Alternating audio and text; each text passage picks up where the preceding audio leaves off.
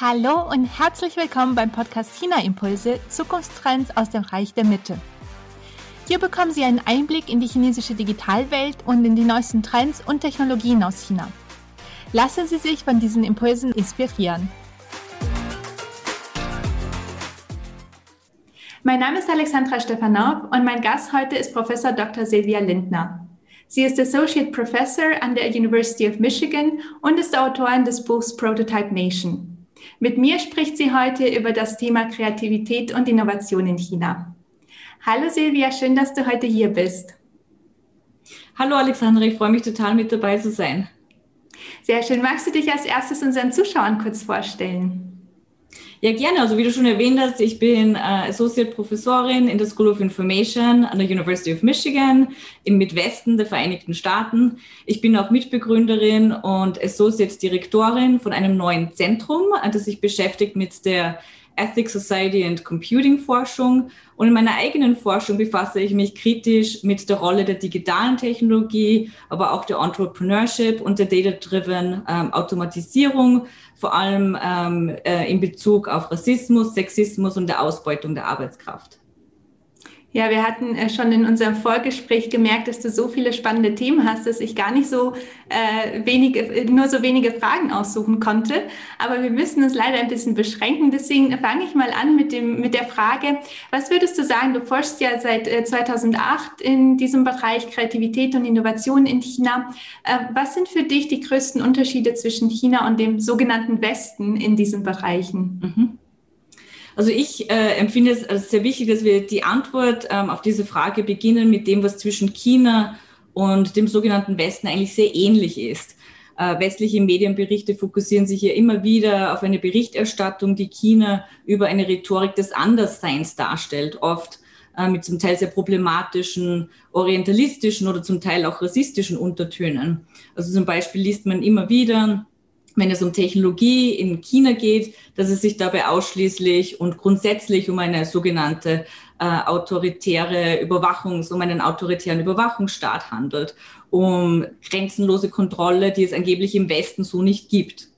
Und das wird dann oft erklärt mit Aussagen wie, natürlich ist China anders, weil China und seine Bevölkerung ähm, äh, weil ihnen nicht nur die demokratischen Werte fehlen, sondern auch die Kreativität, die Innovationsfähigkeit und vor allem die westliche Modernisierung fehlen.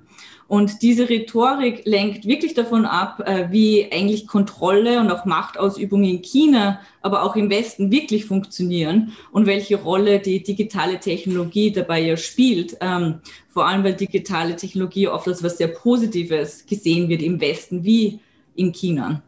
Und ähm, diese digitale Technologie äh, ja auch sehr viel dazu beiträgt, wie Kontrolle und Macht ja tatsächlich in beiden Regionen funktionieren. Und in meiner Arbeit fange ich sozusagen immer wieder damit an, dass ich ähm, eine transnationale Perspektive anwende, äh, mit der ich dann beleuchte, wie sich digitale Kontrolle und Machtausübung sowohl über nationale als auch geopolitische Prozesse entwickeln. Ähm, in 2001 zum Beispiel trat China ja der World Trade Organisation bei und hat damit sozusagen unterschrieben, dass es westliche Gesetze der Innovation ähm, anwenden wird. Also wie zum Beispiel die Idee, dass Kreativität und Innovation eines Landes gemessen werden können an der Anzahl der Patente oder an der Anzahl der IPOs, also der Initial Public Offerings. In meiner Forschung zeige ich dann auf, dass es ähm, genau diese westlichen Werte der Innovation sind, ähm, die man ja zurückzuführen kann bis hin auf europäischen Kolonialismus und der modernen Industrialisierung, dass es genau diese westlichen Werte sind, die dann auch in China von der chinesischen Regierung wie sowohl auch von westlichen Investoren verwendet wird, um Druck auf die eigenen Bürger, ähm, auszuüben, die dann oft dargestellt werden, sowohl von der chinesischen Regierung als auch vom Westen, als jemand, der nicht innovationsfähig ist, der quasi dem Westen hinterherhinkt ähm, und der sich nur dann quasi ähm, etablieren kann, wenn er sich in einen unternehmerischen Innovationshersteller verwandelt. Und somit zeige ich dann in meiner Forschung auf, dass es diese westlichen Interpretationen von, wer denn wirklich innovativ ist und wem Innovation dann auch fehlt, wie zum Beispiel die Idee, dass Silicon Valley oder auch Berlin von Natur aus kreativ sind, dass diese Ideen dann mitbewirkt haben, dass Arbeiterrechte, Sozialversicherungen in China verringert werden, ähm, dass prekäre Arbeitsverhältnisse normalisiert werden von Politikern wie aber auch von, von Unternehmern selbst. Ähm, und China war wirklich eine dieser Regionen, wo Innovationskulturen ähm, vor allem vom, von westlich geprägten Werten wirklich dahingehend in eine, in eine relativ prekäre ähm, Arbeitswelt umgewandelt wurden. Und diese Form der prekären Arbeitswelt, die im Namen der Technologieinnovation sozusagen geschaffen wurde, gibt es also in, in China genauso wie im Westen. Ähm, in diesem Sinne sozusagen, um wieder auf deine Frage zurückzukommen, in diesem Sinne ist Technologie und die Rolle der Machtausübung in China und im Westen eigentlich gar nicht so, so anders. Mhm.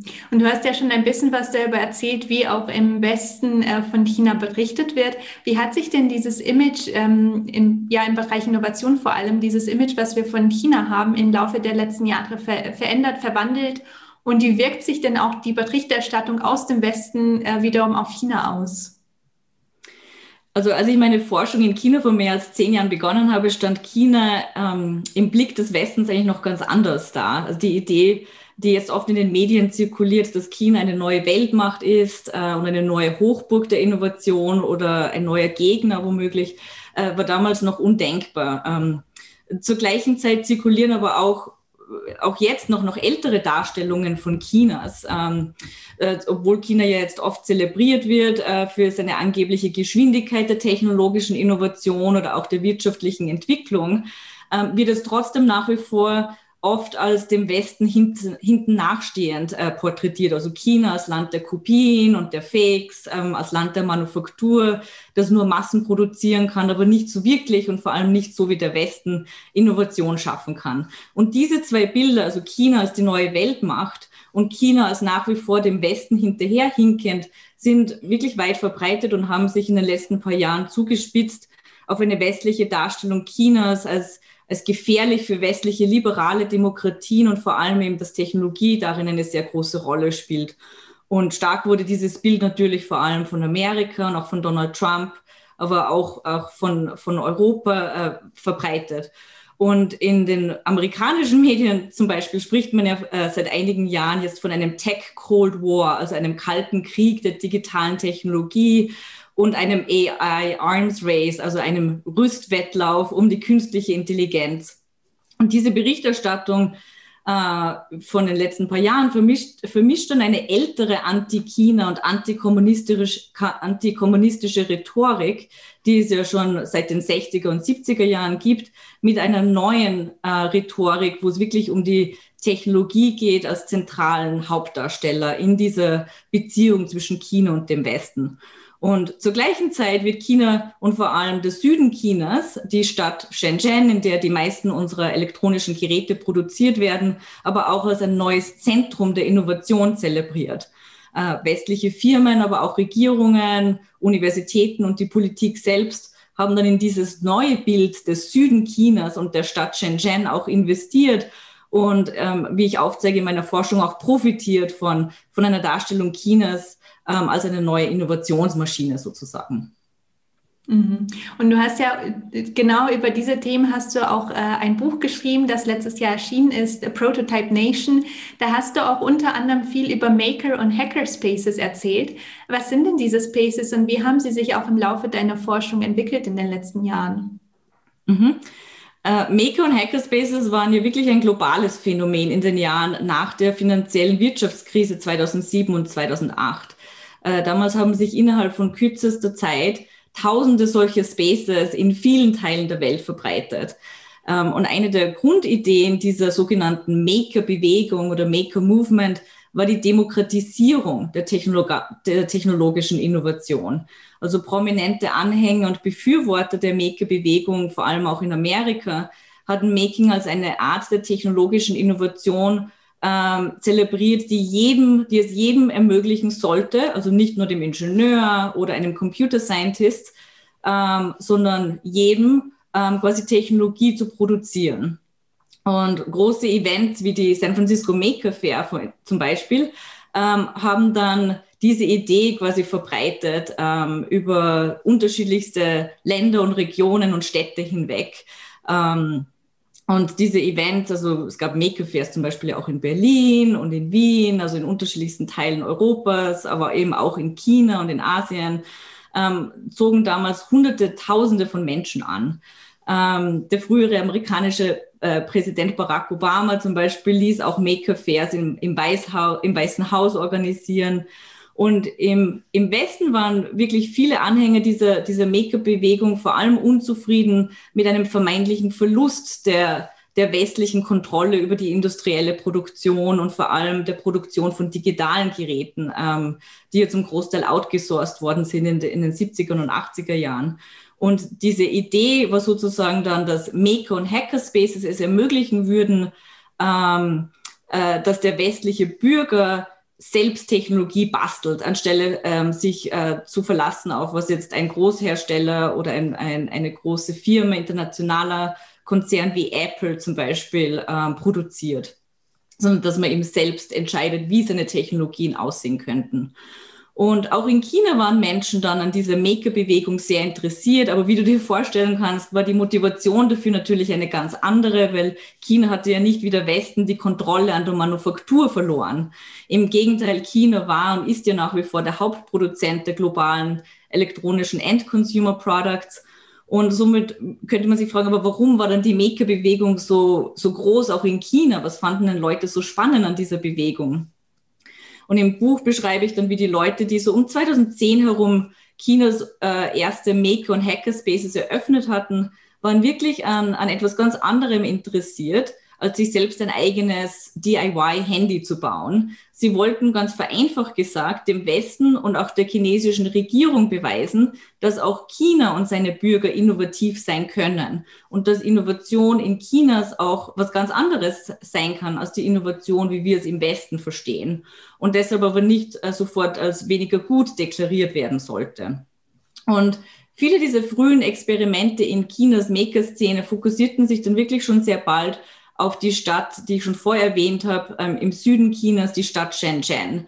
Ähm, also äh, vor allem als auch immer mehr Anhänger im Westen sich dann ähm, an Shenzhen begeisterten. Und für beide diese chinesischen und die westlichen Anhänger, Anhänger der Maker-Bewegung war die Stadt Shenzhen quasi ein Hackerspace in der Größe einer ganzen Stadt. Also die Idee war, dass wenn sich Maker ähm, und Hacker-Befürworter quasi nicht nur ähm, in einem, in einem Makerspace kreativ betätigen, sondern wenn sie sich in, ähm, in die Manufaktur, in globale Supply Chains, in die elektronischen Märkte der Stadt Shenzhen begeben, dann könnten sie quasi nicht nur kleine Prototypen bauen, sondern dann könnten sie auch in den Kapitalismus selbst ähm, den Kapitalismus selbst hacken und ihn sozusagen verändern von innen heraus.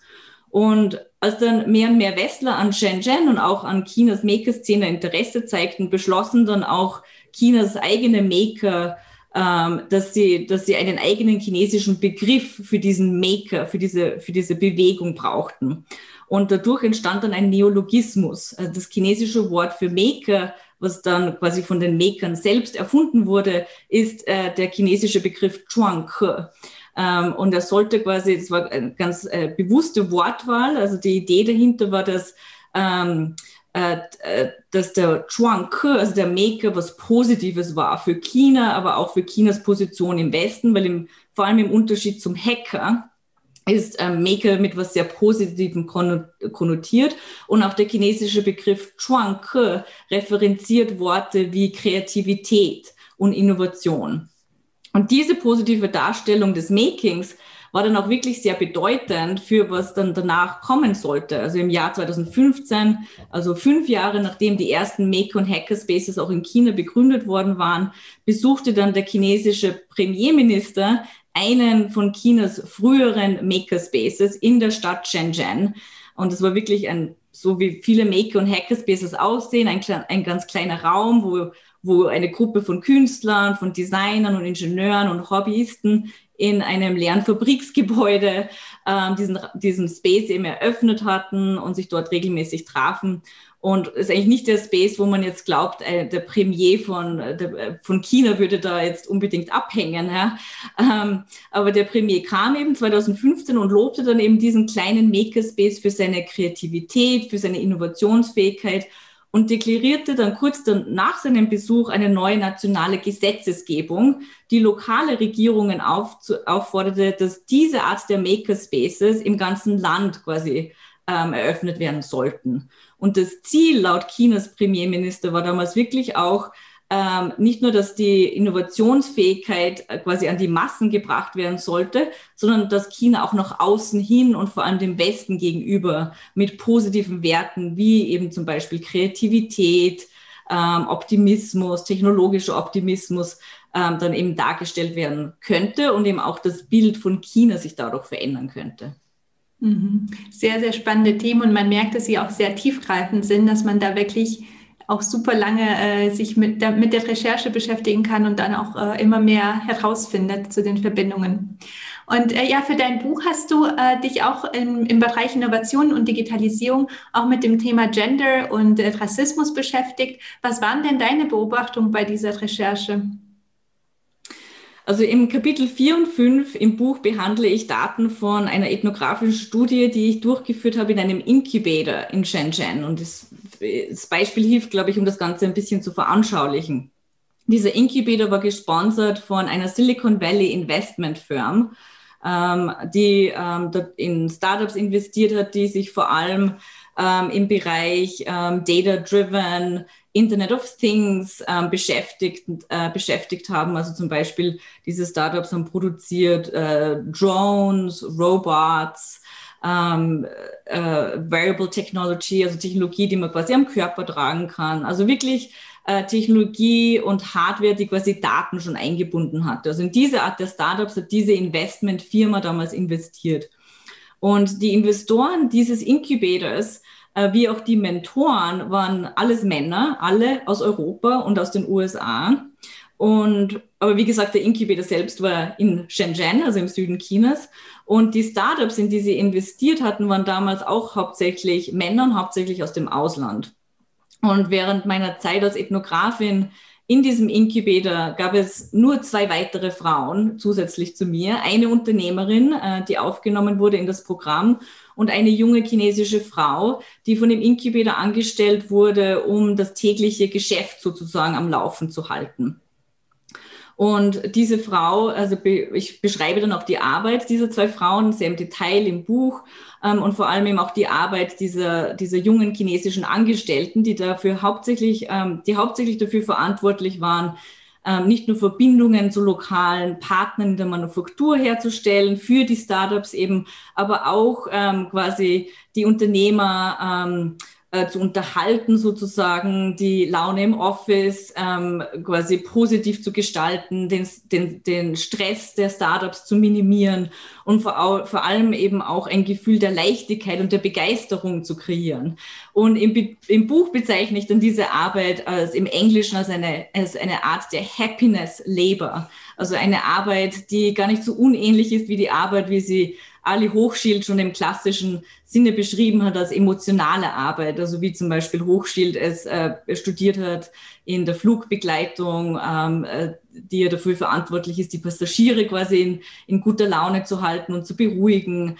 Ähm, und so ähnlich ist diese Happiness Labor quasi in diesen neueren Organisationsstrukturen, ähm, die sich eben hauptsächlich mit der technologischen Innovation auseinandersetzen. Sie ist aber auch wieder sehr anders, ja, weil in diesen neuen Organisationen ähm, der Technologieinnovation ähm, geht es ja hauptsächlich darum, äh, also äh, zum Beispiel Makerspaces, Innovationslabore, Incubators und so weiter, geht es ja hauptsächlich darum, ähm, auch die Energie sozusagen ähm, an der technologischen Innovation beizubehalten ja, und die Freude daran, vor allem ähm, in, äh, in, ähm, in einem Kontext, wo, wo vor allem viele Leute auch die Innovation gerade kritisieren oder vor allem auch die Te Technologieindustrie kritisieren. Ja.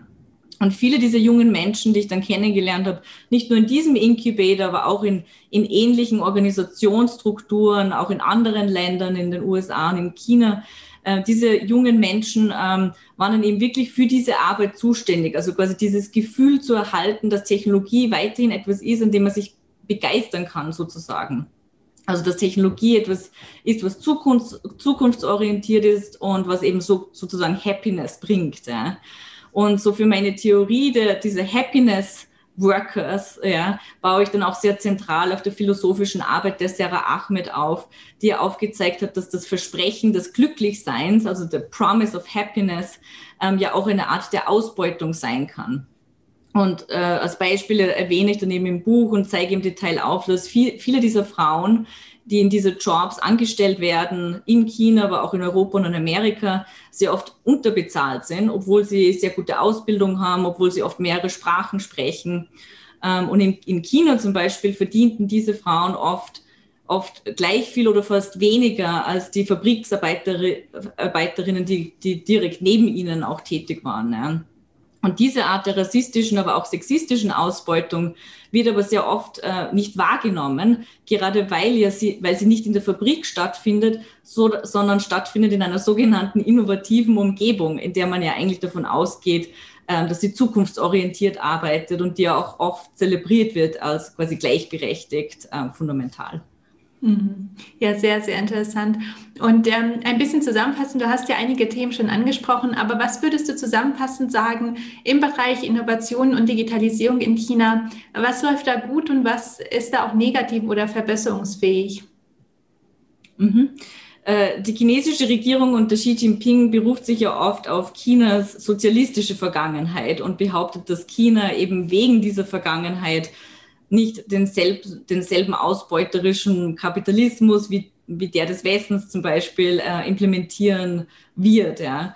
Und leider ist das ja oft nur Rhetorik, ähm, wie wir auch vorher schon diskutiert haben, gibt es ja sehr, eine sehr prekäre Arbeitswelt in China, die oft legitimisiert wird, ähm, in, in dem Sinne, dass sie ähm, positioniert wird als ähnlich dem Westen gegenüber. Ja. Äh, zur gleichen Zeit ähm, treten aber auch immer mehr Arbeiter im Technologiebereich in China gegen diese Ausbeutung auf. Also wie zum Beispiel die 996-Bewegung, ähm, die sich äh, gegen extreme Überarbeitung ausspricht. Also es sind Arbeiter, die sich wirklich ähm, kollektiv gerade ähm, dagegen aussprechen und auch Widerstand leisten. Und ich würde sagen, dass es diese Arbeiter in China sind, die mir eigentlich sehr viel Hoffnung machen und die, glaube ich, auch äh, mit dazu beitragen könnten, dass Digitalisierung in China ähm, und auch im Westen womöglich ähm, anders funktionieren könnte, wenn es vor allem auch um die Gleichberechtigung geht. Mhm.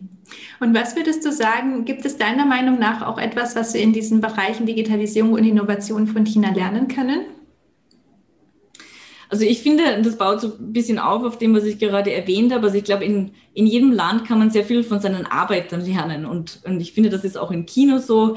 Ähm, also ich würde ähm, den Zuhörern, Zuhörern ja auch raten, sehr kritisch ähm, mit den sehr reißerischen westlichen äh, Medienberichten über Kinos umzugehen und anstelle sich wirklich auf die Menschen und die vielschichtige Kultur und seine Geschichte einzulassen. Und was man dann von China lernen kann, ist gar nicht so anders als das, was man auch ähm, im Westen lernt, wenn man sich Zeit nimmt ähm, und den Menschen zuhört. Was man dann lernt, ähm, ist zum Beispiel, dass Menschen nach, äh, sich nach Gleichberechtigung sehnen und danach streben und äh, dass es auch tatsächlich Möglichkeiten gibt, dass Technologie auf eine ganz andere Art eingesetzt wird, die nicht ähm, unbedingt immer Ausbeutung und Rassismus bedeutet, ähm, sondern eben auch Kollektivisierung und, und Freude äh, mit sich bringt. Und wichtig ist dabei eben nicht, dass man naiv ist und sagt, Technologie ähm, bringt das von sich selbst mit, ja, sondern dass das eben sehr viel Arbeit bedeutet. Ähm, und dass man eben äh, vertraute Muster zurücklassen muss, äh, sozusagen. Und äh, in meinem Buch ähm, äh, verwende ich dazu ja hauptsächlich feministische Ansätze. Es ist ja wirklich auch eine feministische Ethnographie, Ethnographie, die sich sehr zentral fokussiert mit dem Thema der Gleichberechtigung und aber auch immer wieder ähm, sich äh, fokussiert auf, auf, auf Momente, wo Technologie auch ganz anders eingesetzt wird, ähm, als eben nicht ein Tool der maskulinen Empowerment, sondern auch als, als Tool, ähm, sich anders ähm, miteinander umzusetzen. Und ganz wichtig ist, dass man jetzt eben nicht sagt, Technologie von schafft das ganz alleine oder Technologie ist immer gut oder immer schlecht, sondern es gibt Momente, wo ähm, Technologie dann eben anders sein kann. Das sind oft ganz kleine Momente und ich glaube eben, dass man auf diesen kleinen Momenten ähm, der, der anderen Technologie, wie sie quasi anders verwendet wird, auch aufbauen kann. Und, und wenn man sich dann diese kleinen Momente sozusagen, sozusagen ansieht, ansieht, dann kann man auch sehr viel davon lernen. Ja? Und in diesem Bereich auch äh, sehr viel von, von den Arbeitern, die eben Technologie anders einsetzen, in China zum Beispiel, äh, lernen. Ja, sehr schöne Zusammenfassung. Und wo können unsere Zuschauer dich denn online finden, wenn sie sich nach diesem Interview mehr mit dir äh, über diese Themen austauschen möchten? Also Zuschauer können mich finden auf meiner Webseite, das ist äh, www.silvialindner.com ähm, oder natürlich auch auf Twitter at Junia, das ist äh, Y-U-N-N-I-A und ich bin auch auf Facebook. Sehr gut, das nehme ich auf jeden Fall, verlinke ich auch auf jeden Fall auf deiner Interviewseite. Und äh, nun kommen wir auch zu meinen Schlussfragen, die ich jedem Interviewpartner stelle. Und zwar einmal, hast du für die Zuschauer eine Buchempfehlung oder eine Internetressource, die du empfehlen würdest, damit sie äh, China besser verstehen? Ich meine, wir können auf jeden Fall oder ich kann auf jeden Fall zunächst mal dein Buch äh, vorschlagen, äh, Prototype Nation, was ich auf jeden Fall auch auf deiner Seite auflisten werde. Aber hast du auch noch andere Empfehlungen? Ja, und zwar ein Buch, äh, was ich, von dem ich ganz begeistert bin, ist das Buch äh, Blockchain Chicken Farm von einer Kollegin Xiaowei Wang, die ist an der UC Berkeley noch PhD-Studentin. Xiaowei Wang hat mehrere Jahre zum Thema künstliche Intelligenz in Chinas, im Chinas Agrikulturbereich Forschung gemacht. Und Blockchain Chicken Farm ist ein, ein wundervoller Bericht, ähm, der uns quasi durch die landschaftlichen ähm, und Agrikulturbereichen Chinas führt und ähm, vor allem eben äh, das Thema künstliche Intelligenz behandelt, wie es zu ähm, äh, ganz faszinierenden Wider, äh, Wider, ähm, Widersprüchen führt, auch im, im ländlicheren Teil Chinas. Und oft beschäftigen wir uns ja sehr viel mit dem städtischen Bereich Chinas, weil sich dort ja auch sehr viel Technologie ähm, verändert hat und entwickelt hat.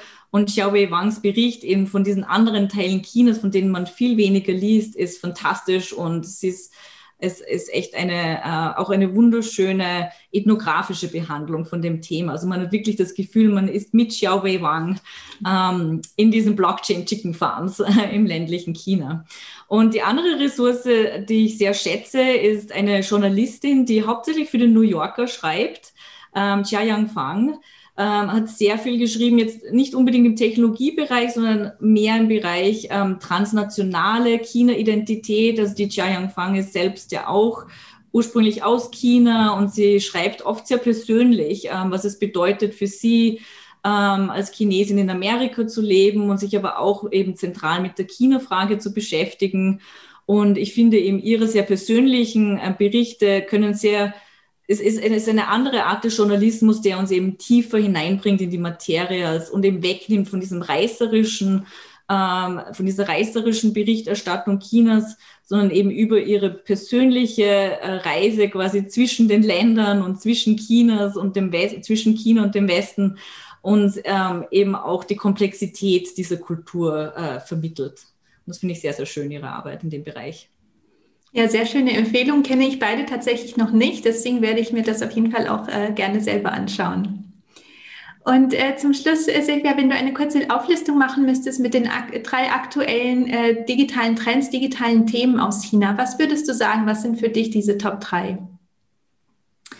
Ähm, also eines äh, der äh, Bereiche, die ich ganz, ganz spannend finde, und das bringt mich wieder zurück auf die Xiaowei Wang, die ich gerade erwähnt habe, ist die künstliche Intelligenz im Agrikulturbereich. Also ich habe selbst auch schon diesbezüglich ähm, Forschung ein bisschen angefangen. Ähm, vor allem im transnationalen Kontext, was das auch für Auswirkungen dann wieder hat auf globale Supply Chains, auf die Zukunft äh, der Ernährung, ähm, Umweltveränderungen. Und ich glaube, da ist, das ist ganz wichtig, das wirklich im Detail zu verstehen, was China da genau macht, auch in Bezug auf ähm, seine Belt and Road ähm, Initiative, die ja nicht nur ähm, Infrastrukturentwicklung ist im Manufakturbereich ähm, und im Städtebereich, sondern sich auch sehr viel mit dem landwirtschaftlichen, mit dem Agrikulturbereich auseinandersetzt. Also würde sagen, Daten, ähm, Data-Driven und künstliche Intelligenz, Technologie im Agrikulturbereich. Äh, das zweite Thema, was ich ganz spannend finde, ist äh, das Thema Made in China 2025. Ähm, was ja wirklich äh, als Initiative ähm, jetzt insofern entwickelt wurde von der chinesischen Regierung, um die Manufaktur quasi zu verändern, äh, abzugraden. Ähm, und Made in China 2025 ist ist einfach spannend jetzt zu beleuchten, wo wir uns ja auch dem Jahr sozusagen jetzt nähern. Ja, was ist jetzt wirklich passiert in dem, im Manufakturbereich in China? Welche Rolle spielt die künstliche Intelligenz? Welche Rolle spielt die Data Science in, in der Entwicklung und in der Umstrukturierung der Manufaktur in China? Also das ist ein ganz wichtiger Trend, der ja auch wieder ähm, Verknüpfungen hat mit Chinas Belt and Road Initiative und wie China auch Manufaktur womöglich outsourcen wird ähm, in andere Länder in Südostasien und Afrika. Und dann das dritte Thema ähm, ist, äh, kommt so ein bisschen aus meiner feministischen Arbeit heraus, ähm, halte ich für ganz wichtig, dass wir uns weiterhin damit befassen, was tut sich in China in Bezug auf die feministische Bewegung. Also China hat ja auch seine eigene MeToo-Movement. Es wird aber im Westen eigentlich sehr wenig dazu berichtet und wird natürlich auch von Chinas Medien überhaupt nicht berichtet. Und das halte ich für sehr wichtig, dass wir weiterhin beleuchten, welche Rolle die digitale Welt spielt für die feministische Bewegung in China und für die ähm, Bewegung der Frauenrechte in China. Ja, sehr, sehr schöne Trends. Silvia, vielen, vielen Dank, dass du heute hier warst. Ich fand das Thema unglaublich spannend und äh, kann dein Buch, wie gesagt, auch für eine Weiterbildung weiterempfehlen. Vielen, vielen Dank, Alexandra. Ich habe mich total gefreut, hier zu sein. Wenn Ihnen diese Folge gefallen hat, bin ich Ihnen dankbar, wenn Sie diese weiterempfehlen, den Podcast abonnieren und mir eine iTunes-Rezension hinterlassen, damit dieser Podcast auch noch lange Zeit bestehen bleibt. Aber jetzt wünsche ich Ihnen erstmal eine wunderbare Restwoche und ich freue mich, wenn Sie bei der nächsten Folge von China Impulse Zukunftstrends aus dem Reich der Mitte wieder dabei sind. Bis dann und seid Jen.